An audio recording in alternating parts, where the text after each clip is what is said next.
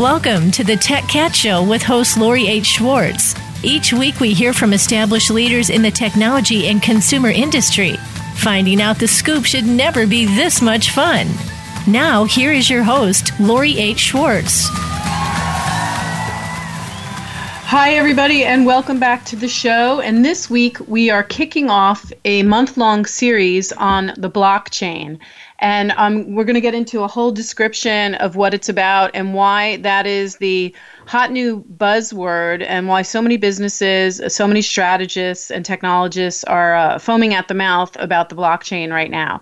And so, to help sort of set the tone for this conversation and really um, help us understand what this is all about, is, ladies and gentlemen, Mr. Seth Shapiro. Let's have a big tech cat. Now, Seth is the uh, CEO and founder of Alpha Networks, which is a blockchain powered platform for the creation and optimization of new and existing video networks. He's also a two time Emmy winner. Um, and he's a leading advisor in business, innovation, media, and technology. He has his hands in a lot of different things, including teaching at USC in cinema arts. Um, he's written a well known book um, on television called Television Innovation Disruption and the world's most powerful medium. And now he's digging deep into the world of blockchain. So Seth is going to fill us in. So, Seth, welcome to the show. Well, hello, Lori. It's good to be back.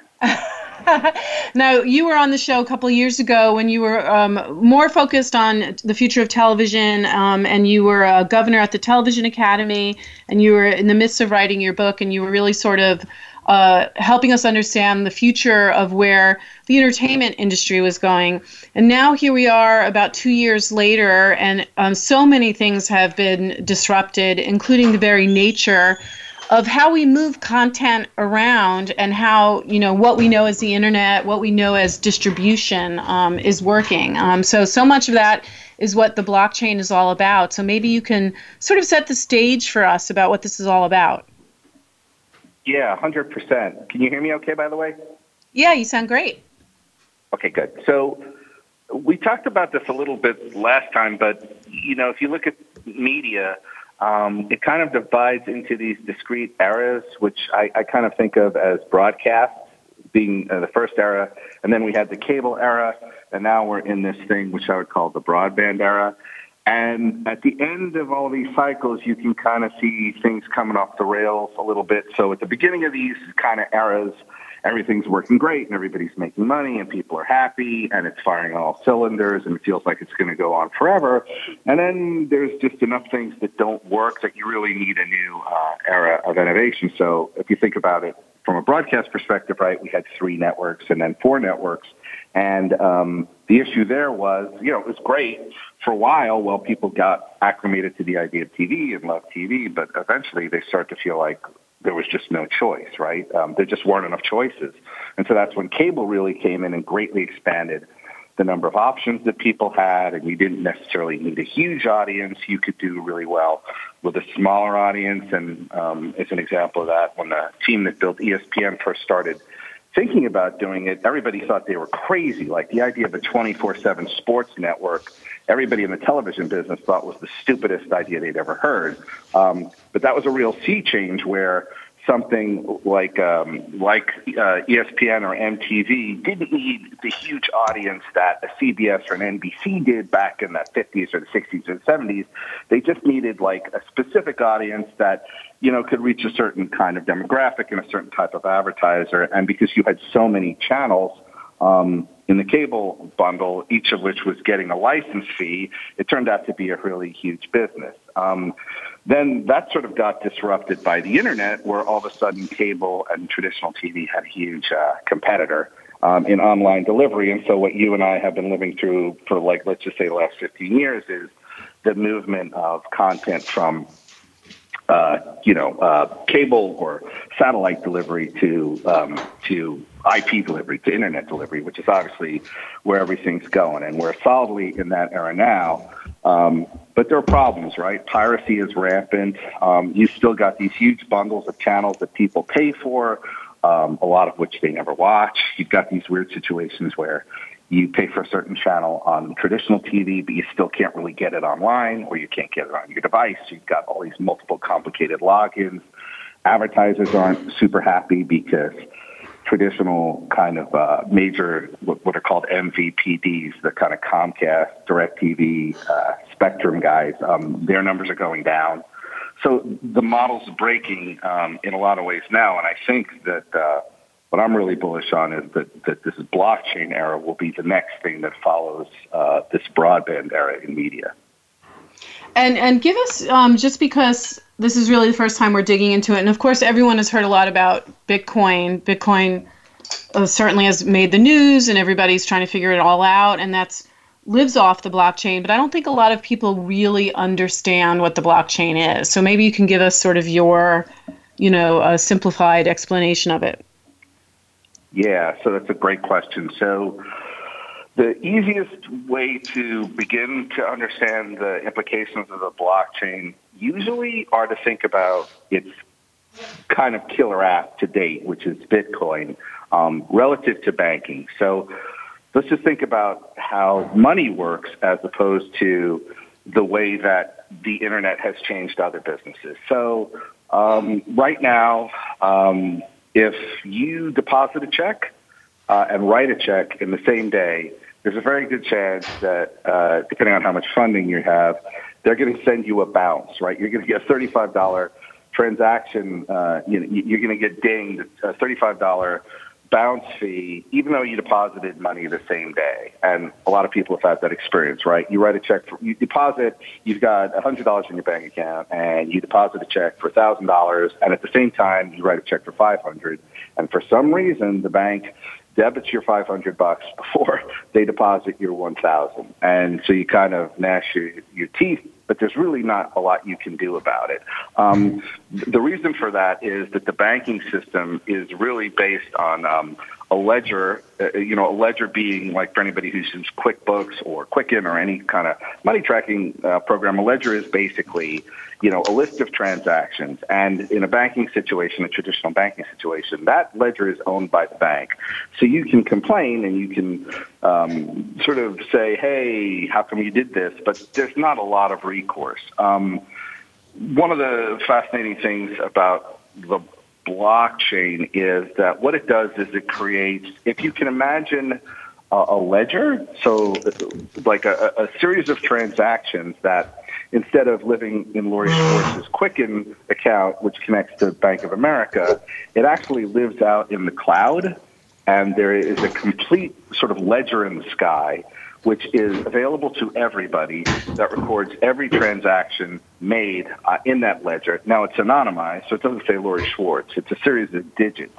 But essentially, it moves economic transactions from being controlled by a bank to sort of being in, a in a what's kind of called a, a, a like a, a, a, triple ledger system where the actual internet um, is out there almost sort of the way that peer-to-peer works, um, where you've got multiple people looking at the same files or voting on the same stuff.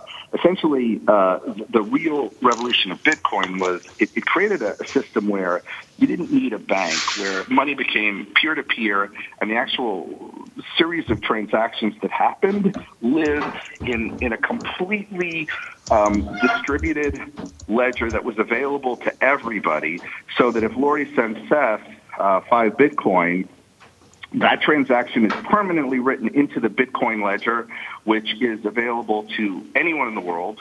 Um, again, it won't say Lori and it won't say Seth. You'll know that it's you, and I'll know that it's me. But but but various parties to this ledger then authenticate that transaction. And I know that sounds complicated, and it sounds complicated because it really is a big idea.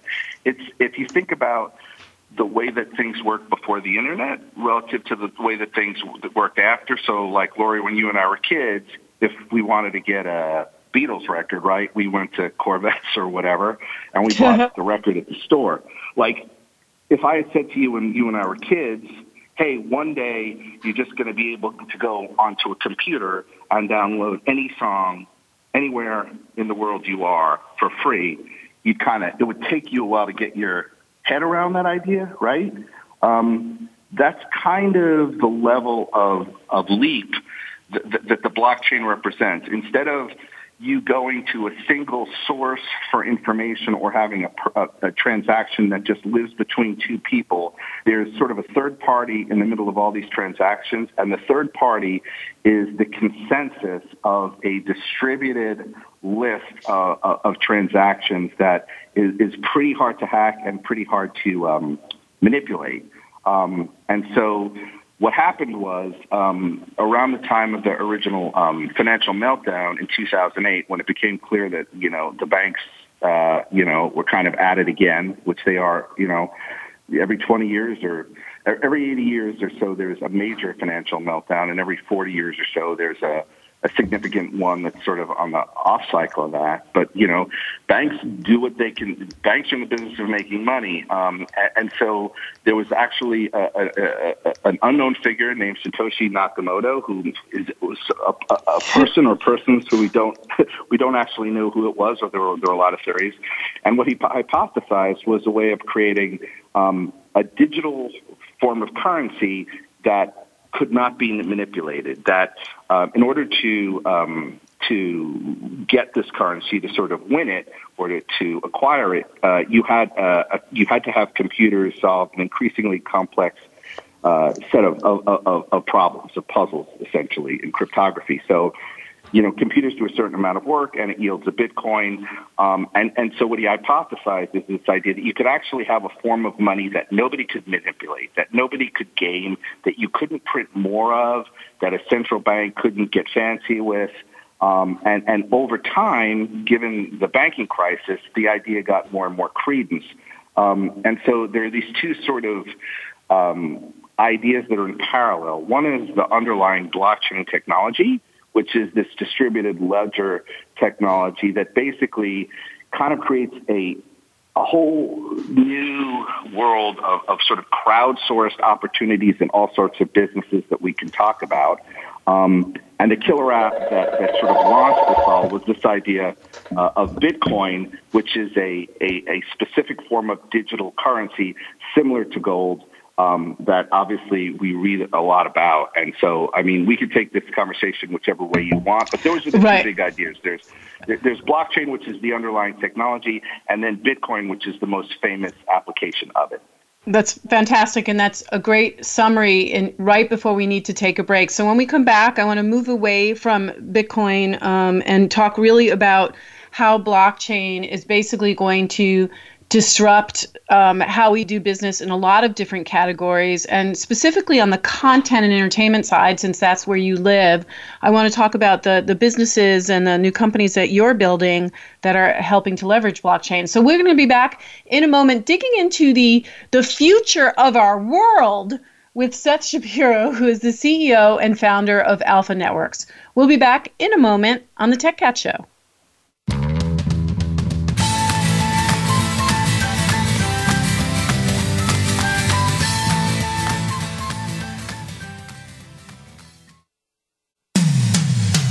It comes to business, you'll find the experts here. Voice America Business Network. The key point of contact between consumers and brands is technology. StoryTech, a boutique agency, empowers you to use that tech to deliver your message, engage your customers, and raise the bottom line. How do you track and exploit the trends? How do you stay ahead of industry disruption? And how do you maximize profit from content? From strategy to execution, the answer is StoryTech. Inform, innovate, create. Visit us at story-tech.com. That's story-tech.com. From the boardroom to you, Voice America Business Network.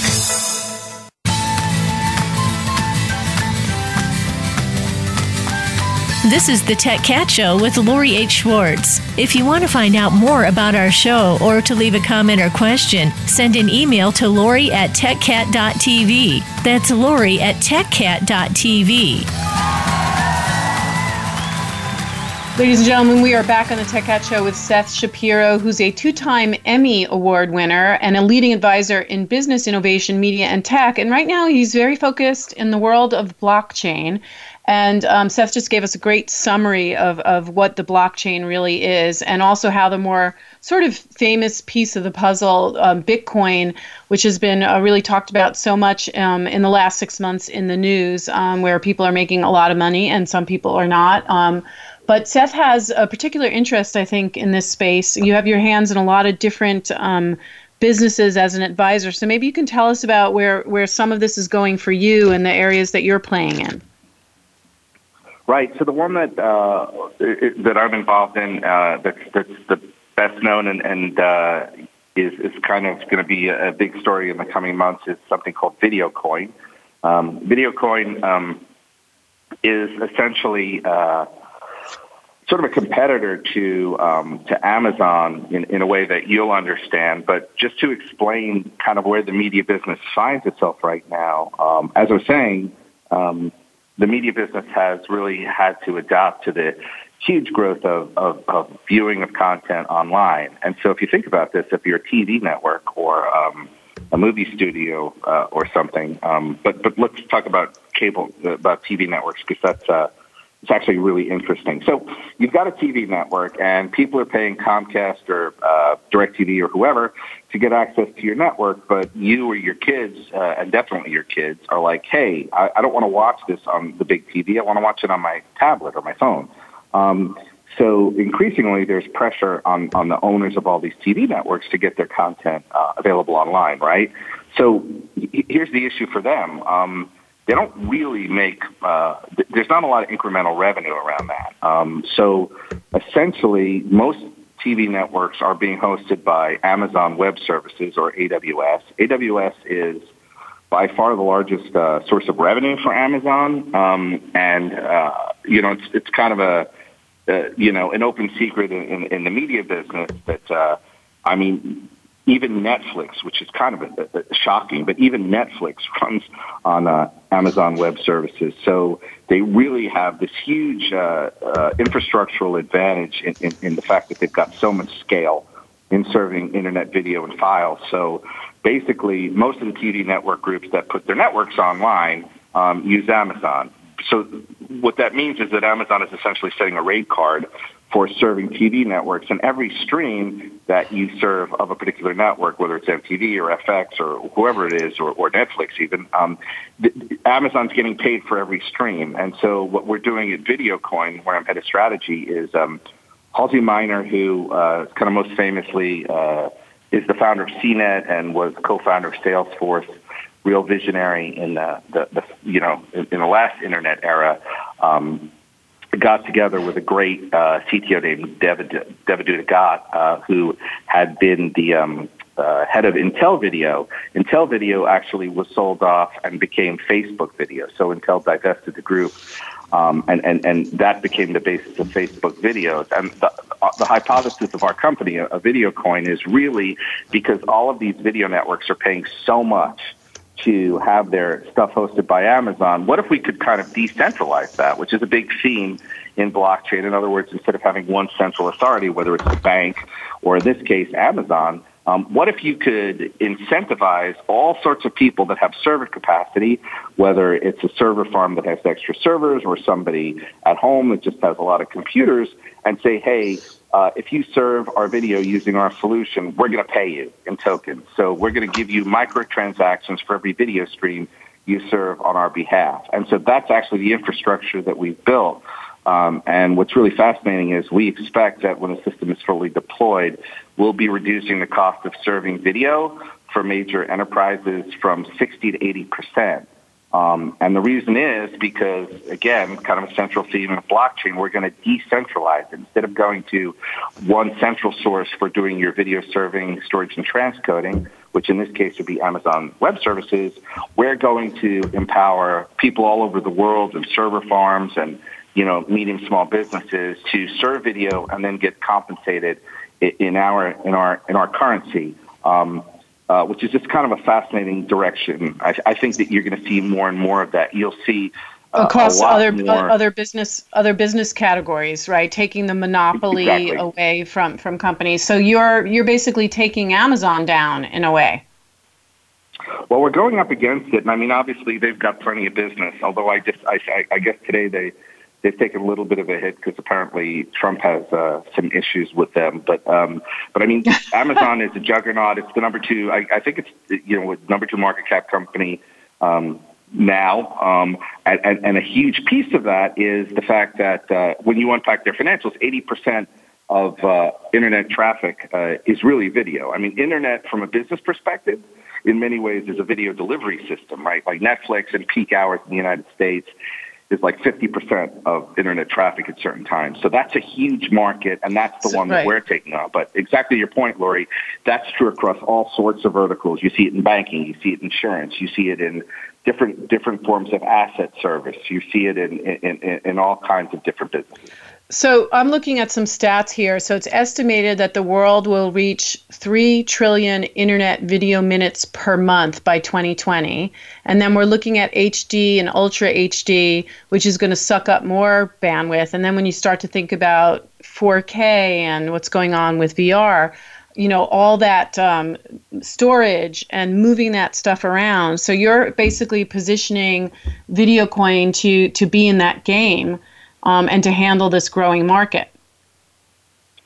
Yep, that's exactly right. Because um, if you think about, to your point about 4K and HDR and VR, frankly, 360 video, um, you know, I, I, work with a lot of the, the major studios, and, and as we started VideoCoin, I talked to a bunch of them, and I said, you know, what are your issues relative to to, to, to video storage and, and, serving? And it's not just and transcoding, and it's not just uh, the cost uh, for the stuff they have to do, like putting various networks online. It's all the really cool stuff that they can't try because it's just so expensive. So, for example, you know, ser- serving an HD stream of a TV show is, is one level of data expense. But if you get into VR and 360 or, or 4K, you've got a whole other uh, you've got a whole. The more bandwidth you have, the more expensive it is. So one of the things we're really excited about is the is the notion of doing trials, and we'll start announcing them. Um, but what's public is um, some of our advisors who've come on board are uh,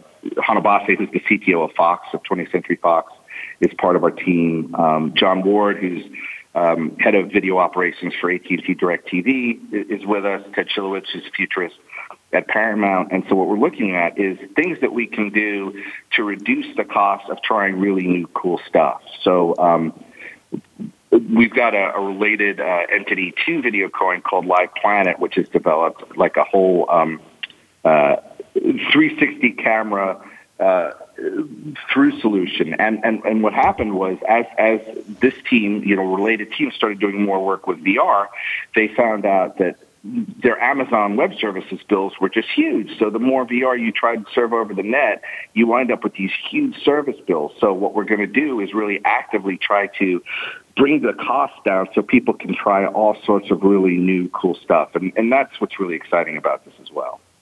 And are you um, at all concerned that, um, you know, just like you can't keep track of the new coins, uh, you know, being launched these days. Are you at all concerned that there are going to be competitors to VideoCoin that other uh, folks are putting together, uh, you know, blockchain-like solutions for video distribution as well? I mean, what's to stop a studio from building their own? Uh, that's a great question. I mean, there there will be competitors. I mean, in this particular case, uh, video engineering talent, really world class video engineering talent uh, is, pretty hard to come by actually. And so we've got the, the team that built, as I said, you know, basically the infrastructure that powers Facebook video was Intel's team first. So that's a pretty, uh, that's, that's a pretty good moat. Um, there no doubt will be other people that try and do it, but we think between having a really great tech team and having really deep business relationships, and I mean, as you know, understanding the problems of these uh, of of the the actual clients is a big part of this because I mean I've met with like one of the things that's interesting about blockchain is it, it's a very global business, right? And in many ways, America is frankly, unfortunately, pretty far behind. So I meet regularly and kind of my other role is being part of a, a fund in this space with companies and Asia and Argentina and South America and, and, and, and you know, all over the world. And um, a lot of them have great tech, but Hollywood is a pretty specific culture. So you've got a lot of people that are trying to solve problems for industries that they really don't understand.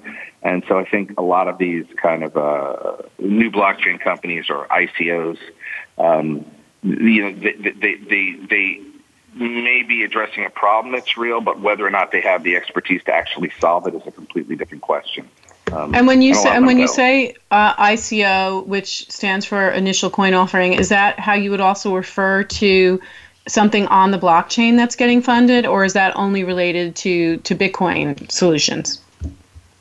Okay, so going back to the sort of uh, the currency issue of this, Bitcoin is a is, is sort of the best known cryptocurrency.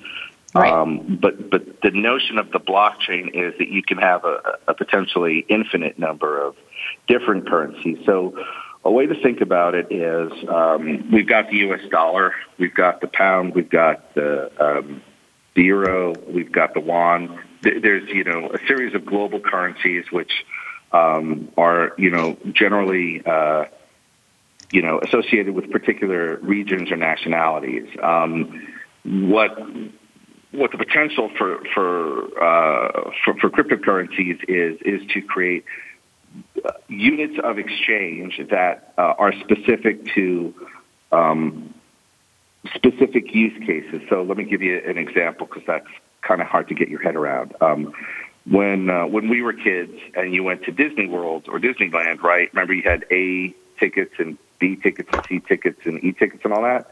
Yeah. Um, that so so you a Disneyland ticket, you don't buy a Disneyland a ticket to Disneyland with the expectation of being able to sell it later for more money, right? That, that's right. just silly. You buy Disneyland tickets so you can go to Disneyland and use them.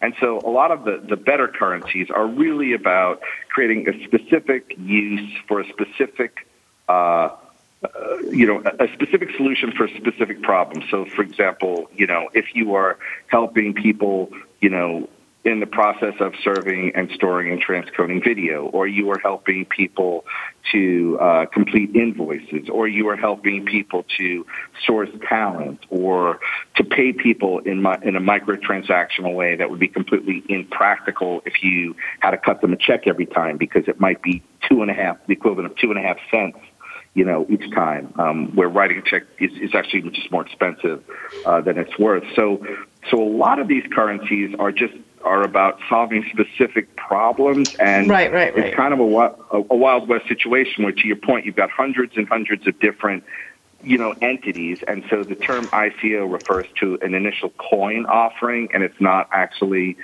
uh, you know, the, the term is is, is not uh, beloved by everybody, but it kind of comes from the notion of an IPO, initial public offering, where you offer stock the notion became, well, what if we just sell uh, we sell tokens um, in order to raise money for for a particular project, and so that's um, that's been a big industry. Um, various American regulatory agencies are weighing in on, on on on how they view that, and the American climate around that is is actually you know, um, definitely more sober than it is in a lot of other places in the world. But um, you've got all sorts of different pieces, and, and in a way, it's kind of equivalent to what we had during the internet bubble, where you had, you know, all of these companies and all of these companies and all of these companies, and frankly, a lot of them didn't last. But in a way, you know, out of that kind of, you know, uh, wild period, we wound up with Google and Amazon. Um, right, and right. Uh, a lot of the companies that dominate today. So we will wind up with a whole, we will wind up with a new uh, crop of really transformational companies, and then a lot of other stuff that just sort of falls by the wayside. And that's a great um, end note for this this section. We're going to be back um, in a moment with Seth Shapiro, who is really um, laying out uh, the the future of the infrastructure. I think of a lot of uh, a lot of the content, money, all the different uh, business categories that we all live in. Um, CEO and founder of Alpha Networks. We'll be back in a moment on the Tech Cat Show.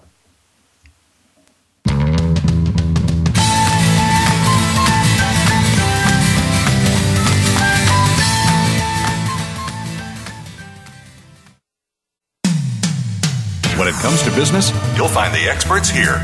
Voice America Business Network. The key point of contact between consumers and brands is technology. StoryTech, a boutique agency, empowers you to use that tech to deliver your message, engage your customers, and raise the bottom line. How do you track and exploit the trends? How do you stay ahead of industry disruption? And how do you maximize profit from content? From strategy to execution, the answer is StoryTech. Inform, innovate, create. Visit us at story-tech.com. That's story-tech.com. The business community's first choice in Internet Talk Radio. Voice America Business Network.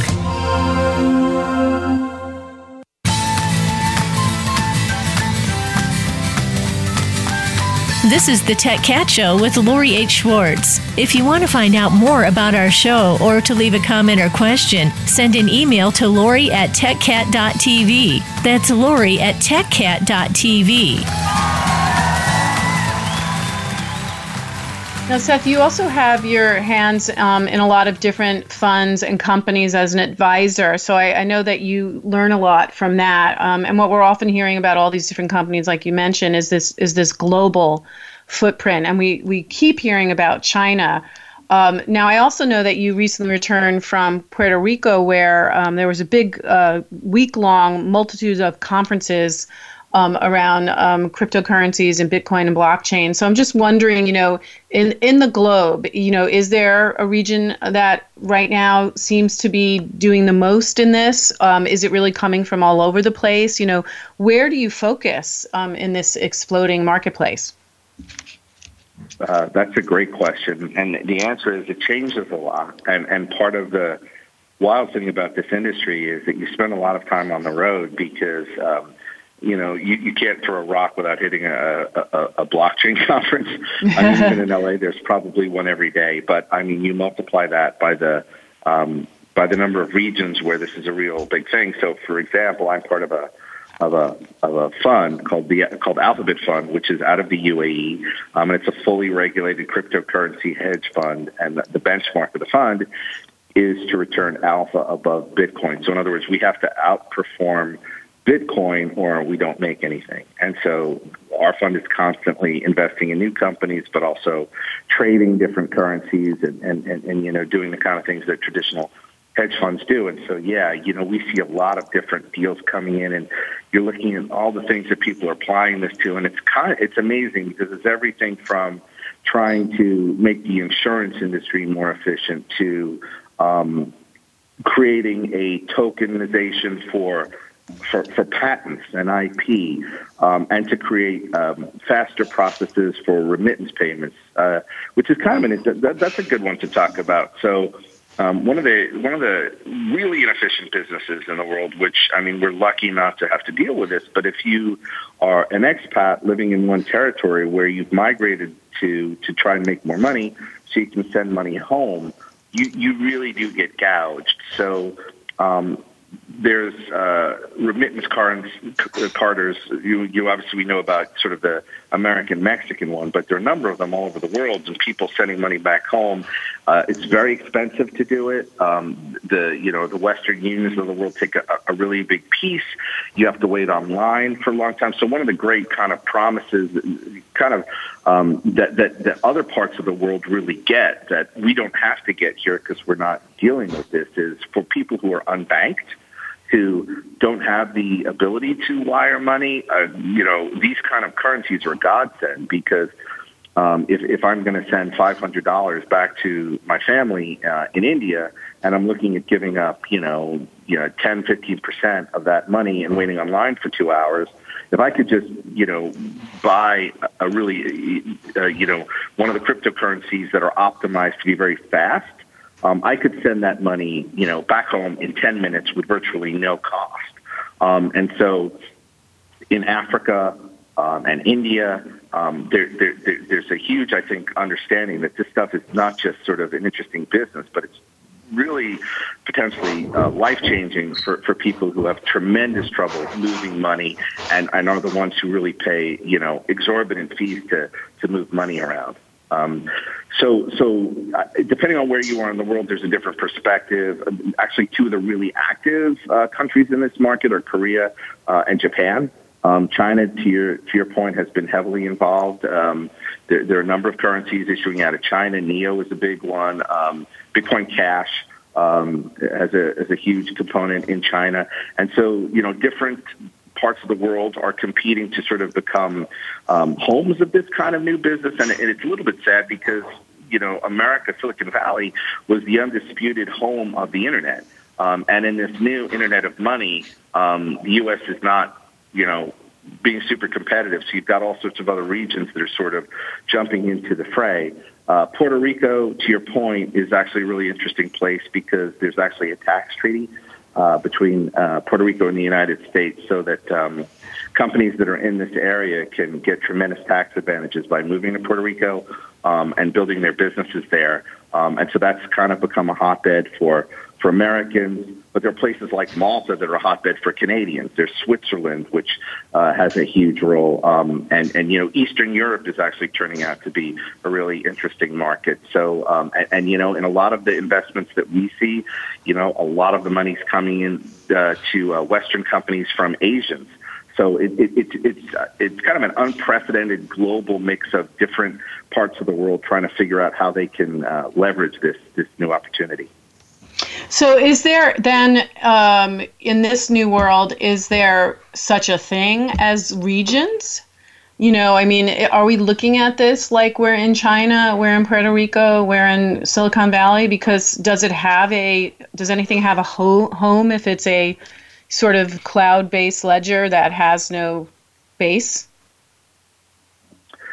The answer is yes, and it's interesting. Um, it's it's definitely it's a good question um, every company um, that, that, that sort of exists, right? Just because we're still living in the physical world, everything is domiciled somewhere. So you can be, um, if you're going to create one of these entities, you've got to house it somewhere. And so what's happening is, in the same way that, uh, you know, famously Apple's money goes through Dublin, right? Um, there's all sorts of offshore entities that American companies use to not pay uh, to, to pay less. Uh, you know, less tax back to Uncle Sam, and that's not illegal. That's just the way the system's set up. And so, what's happening right now is different parts of the world are saying, "Hey, this is a really exciting industry. Let's create incentives to get more of this stuff to happen here." So that's happening in some cases um, in kind of smaller nations that are looking at at this as a potential kind of huge, uh, you know, net win for their economies, for the local economies. Um, on the part of the larger companies, uh, so China, for example, um, there's a, there's a few currencies that uh, China has, has not necessarily actively backed as a nation, but for example, there's something called Neo. Um, one of the you know, the sort of the number two currency uh, globally is, is is called Ethereum. Ethereum is is, is in many ways the, the, the platform or um, the, the the currency that powers a lot of these new companies.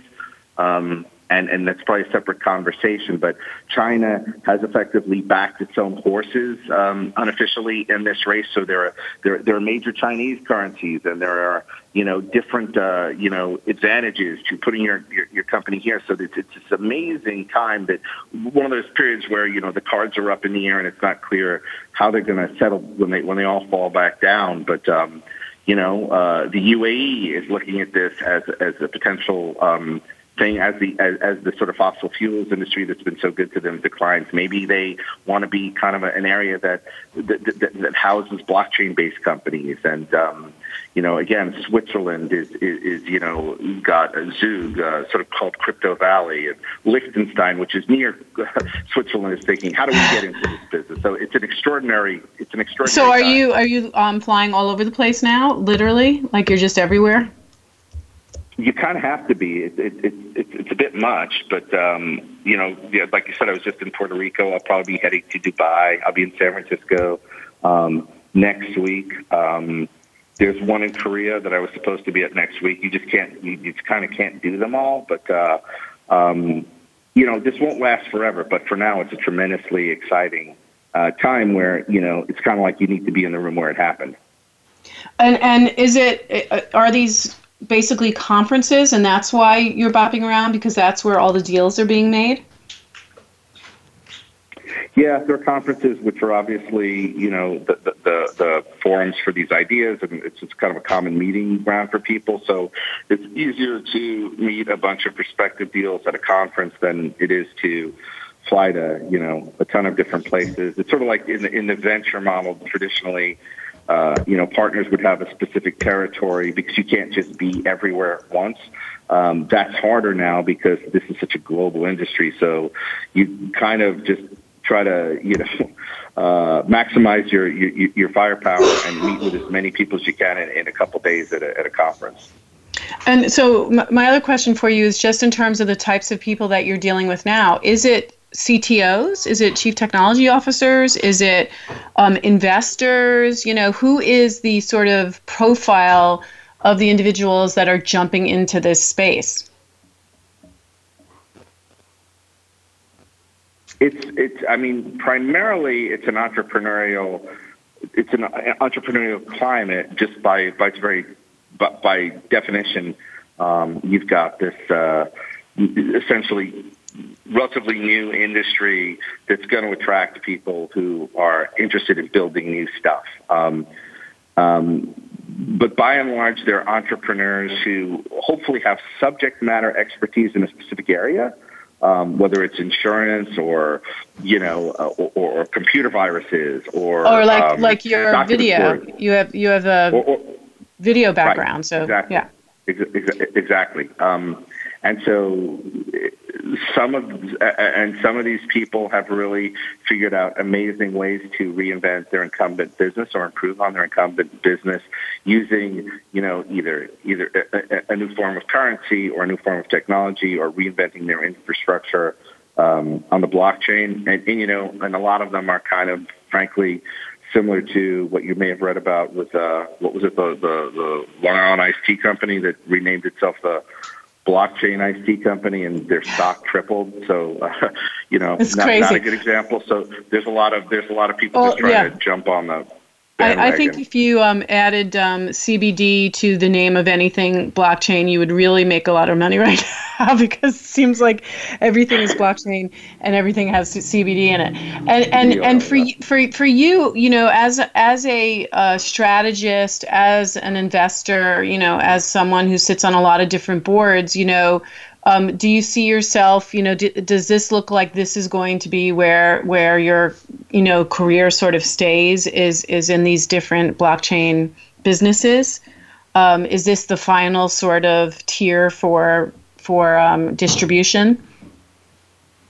Well, I think we're I think this stuff is now where the internet was in maybe 95 or 6 so if you if you think about that era, um, there were still a lot of naysayers. There were still a lot of people who didn't get it, and there were some people who were like, "Yeah, this internet this internet thing is going to be really transformative." Um, but it was before, for example, internet video was so powerful that you know, you had the complete undeniable game changer. You know, Amazon hadn't really um, happened yet. Um, so I think we're at this point now where there's this kind of potential for all sorts of amazing stuff, and it's but it's going to have peaks and valleys, and it's not going to be, you know, it's it's not going to be, uh, you know, like a, a, downhill cruise. Um, so yeah, I mean, I'm committed to it for the long term because I think this is the next great era of, of the redefinition of this stuff. It's almost like this is this is the next era of the internet whether you call it the Internet of Money or the, or the decentralized era.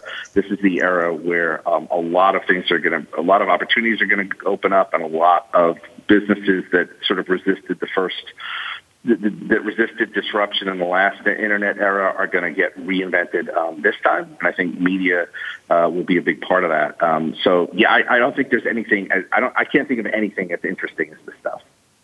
Uh, and on that note, we're going to take one more break um, as Seth sort of sets the stage for uh, for the world that we're living in. So we're going to be back um, in a moment on the Tech Cat Show, really digging into uh, the, the, you know how to play in this game um, with blockchain. Back in a moment on the Tech Cat Show.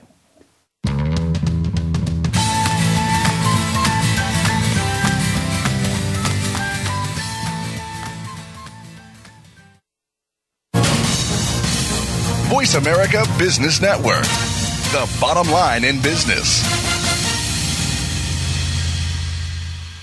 The key point of contact between consumers and brands is technology. StoryTech, a boutique agency, empowers you to use that tech to deliver your message, engage your customers, and raise the bottom line. How do you track and exploit the trends? How do you stay ahead of industry disruption? And how do you maximize profit from content?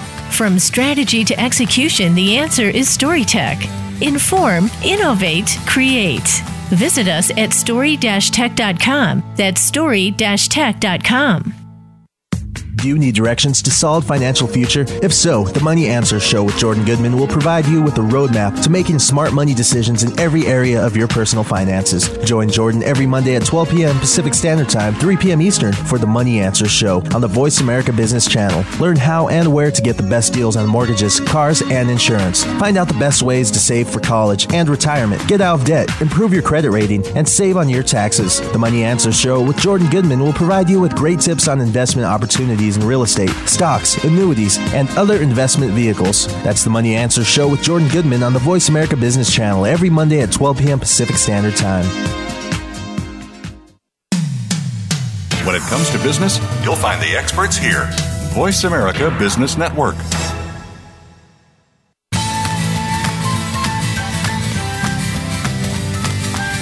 This is the Tech Cat Show with Lori H. Schwartz. If you want to find out more about our show or to leave a comment or question, send an email to Lori at techcat.tv. That's Lori at techcat.tv. And we've been getting the down low on the blockchain from Mr. Seth Shapiro, who's the CEO and founder of Alpha Networks, which is a blockchain powered platform for the creation and optimization of new and existing video networks. And Seth also um, is head of strategy at VideoCoin, head of business development at Alphabit Digital Currency Fund, and, and of course, an advisor to a number of other companies um, who are um, starting to look at new models and, and leveraging the blockchain to create new businesses. So, where can someone learn about this? Say, say they understand that they need to jump in and they want to uh, figure out how, how to get into the blockchain and, and, maybe take their category expertise. So what would what would you suggest to them? I know that you you you talked a lot about how you attend a lot of conferences where the business is actually getting done. But what would you suggest to someone?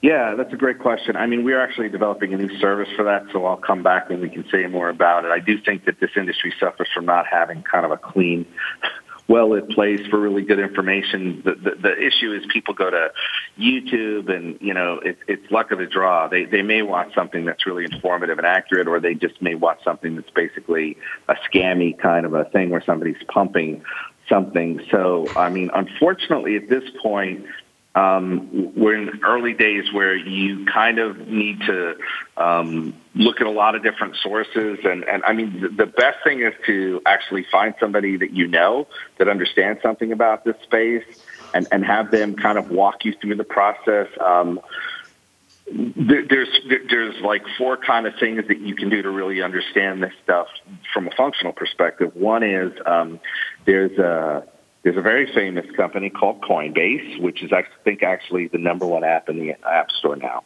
So you can go and open a Coinbase account. It's super easy. And I would say buy $10 of Bitcoin and buy $10 of Ethereum um, and just let it sit there and watch it.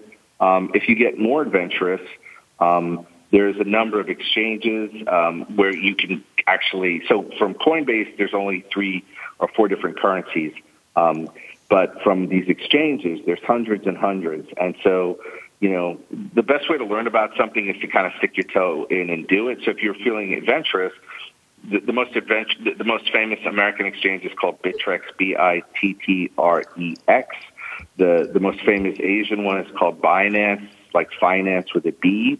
I would say you could open an account with one of those, and then just kind of look around um, and and and you know one step at a time. You know, buy a little bit of this stuff, not a lot, just just enough. Then read about it more. Um, you know, go to go to places like CoinDesk, CoinTelegraph. Um, there's a number of newsletters. I mean, there's there's you know an endless avalanche of stuff out there on the open internet about this stuff. But I would say um, if you if you if you know somebody who, who's interested in this stuff, have them point you towards some good sources. Um, I'll come back when, when we have more that we can share about what we're doing, and then people also can send it. Uh, uh, uh, if they send me an email, actually, at info at SethShapiro.com, which is just my name, then you know we could put together maybe a list of resources to pass on to Tech Cat readers. How about that? golden, golden, golden. And what what else just in the area of uh, trends is interesting to you right now? Because you're always sort of you know at the edge of, of something. So if we moved away from blockchain for a minute, is there anything else that you're you know keeping your eyes open on? And I know um, for a while you were um, exploring VR pretty deeply and AR. Is there any other areas of new tech that you think are going to revolutionize, you know, business categories or even entertainment as we know it? Yeah, I think the, I think the big one is going to be the intersection of VR, AR, AI, and blockchain. I think I think when those three things start to come together, which is kind of just slowly happening. Um, because when you go into a virtual world, you're not going to use dollars. It doesn't make any sense. So what'll happen is virtual worlds and like, you know, it's kind of auspicious timing, right? I think Ready Player One opens tomorrow. Um, like when you go into these virtual worlds, you're going to, you're going to conduct transactions using not using dollars. Um, there's all sorts of amazing things that happen when you can do microtransactions. I mean, as you know, um, we used to have a blog network with like a thousand bloggers, and every month it was, well, what am I going to do? Write somebody a check for twenty cents and another person a check for fifteen thousand dollars. There's all sorts of things.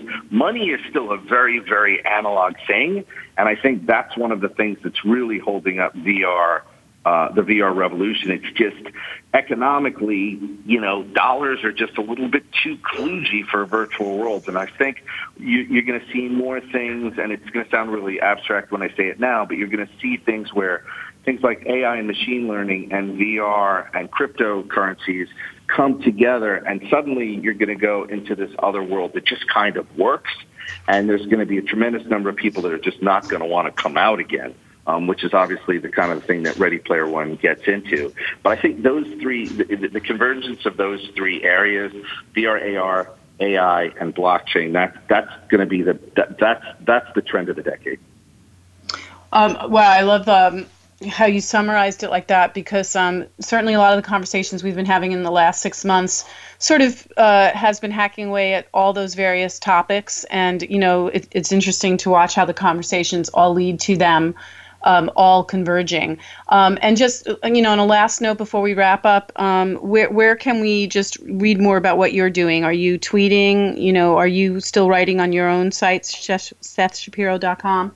Where where can we keep up with you? Uh, I mean, it's it's kind of crazy right now. I'm still in session at USC. We're actually writing a bunch of stuff that's going to come out soon. I mean, I, I guess instead of saying that, people could definitely go to my site, um, and and we actually do tweet um, pretty often. You know, things that are just of general interest. But I guess one thing that I would throw in here um, that's kind of interesting for people to check out uh, in our industry, another company that we didn't mention that I'm an advisor to is called Kodak Coin. Kodak Coin made a big splash at CES because it was sort of the first. Uh, you know, uh, you know, kind of blockchain company that got affiliated with a major kind of brand like Kodak. And what's really interesting is there's been all this stuff about in the press about what Kodak Coin is or isn't, but what it really is um, is um, a company that uh, has the ability to actually go out and, and, and really clean up digital rights. So for example, part of the problem has been for content creators in the internet age is, you know, what the internet allows you to do is to make a copy of a copy of a copy of a copy. And that's great if you're a user, but if you're somebody who owns a piece of property who wants to get compensated for that, um, then that's tough. And so I think you're going to see this whole era of new companies that's going to um, come come online that's going to kind of make things more efficient, um, put the genie back in the bottle a little bit, and you know, w- w- my dream would be that through these kind of blockchain related companies, we create a, an economy where people actually get paid real money for their creative work. Um, and that they can do it directly from the audience so that instead of ha- having to wait for your check to come from Comcast or Disney, you can actually do something amazing creative, put it out on there online, and then get compensated directly from your users in a fair way without the stuff being pirated to death. And so, um, you know, that's that's kind of an overall trend that, that I'm really excited about. And you know, uh, I'll come back and talk more about it when we can share more of what we're doing. Cool. Well, ladies and gentlemen, we have been getting the down low on blockchain and cryptocurrency and a number of interesting ways to think about what's really happening in our world and how everything that we sort of understand is being disrupted. And we have to start paying more attention to where we can take our businesses. With Seth Shapiro, the CEO and founder of Alpha Networks, a two time um, Emmy Award winner, a friend um, uh, and buddy of mine. And Seth, thanks so much for taking time to talk to us. I know you're um, all over the place. You're somewhere else right thanks now, too. yeah, well, I'm in beautiful downtown Burbank right now, but um, but yeah, I'm on a plane soon. So thanks for having me, Lori. It's great to have you. And this is Lori on the Tech Cat Show. And next week we're going to continue um, digging into the uh, world of um, the blockchain. And we're going to be talking to somebody from Soft Vision and how they are looking at the blockchain. And um, all month long, we're going to be digging more into um, the future uh, um, uh, of distribution of all, all things, really. So it's been great talking to you, and we'll be back next week on the Tech Cat Show.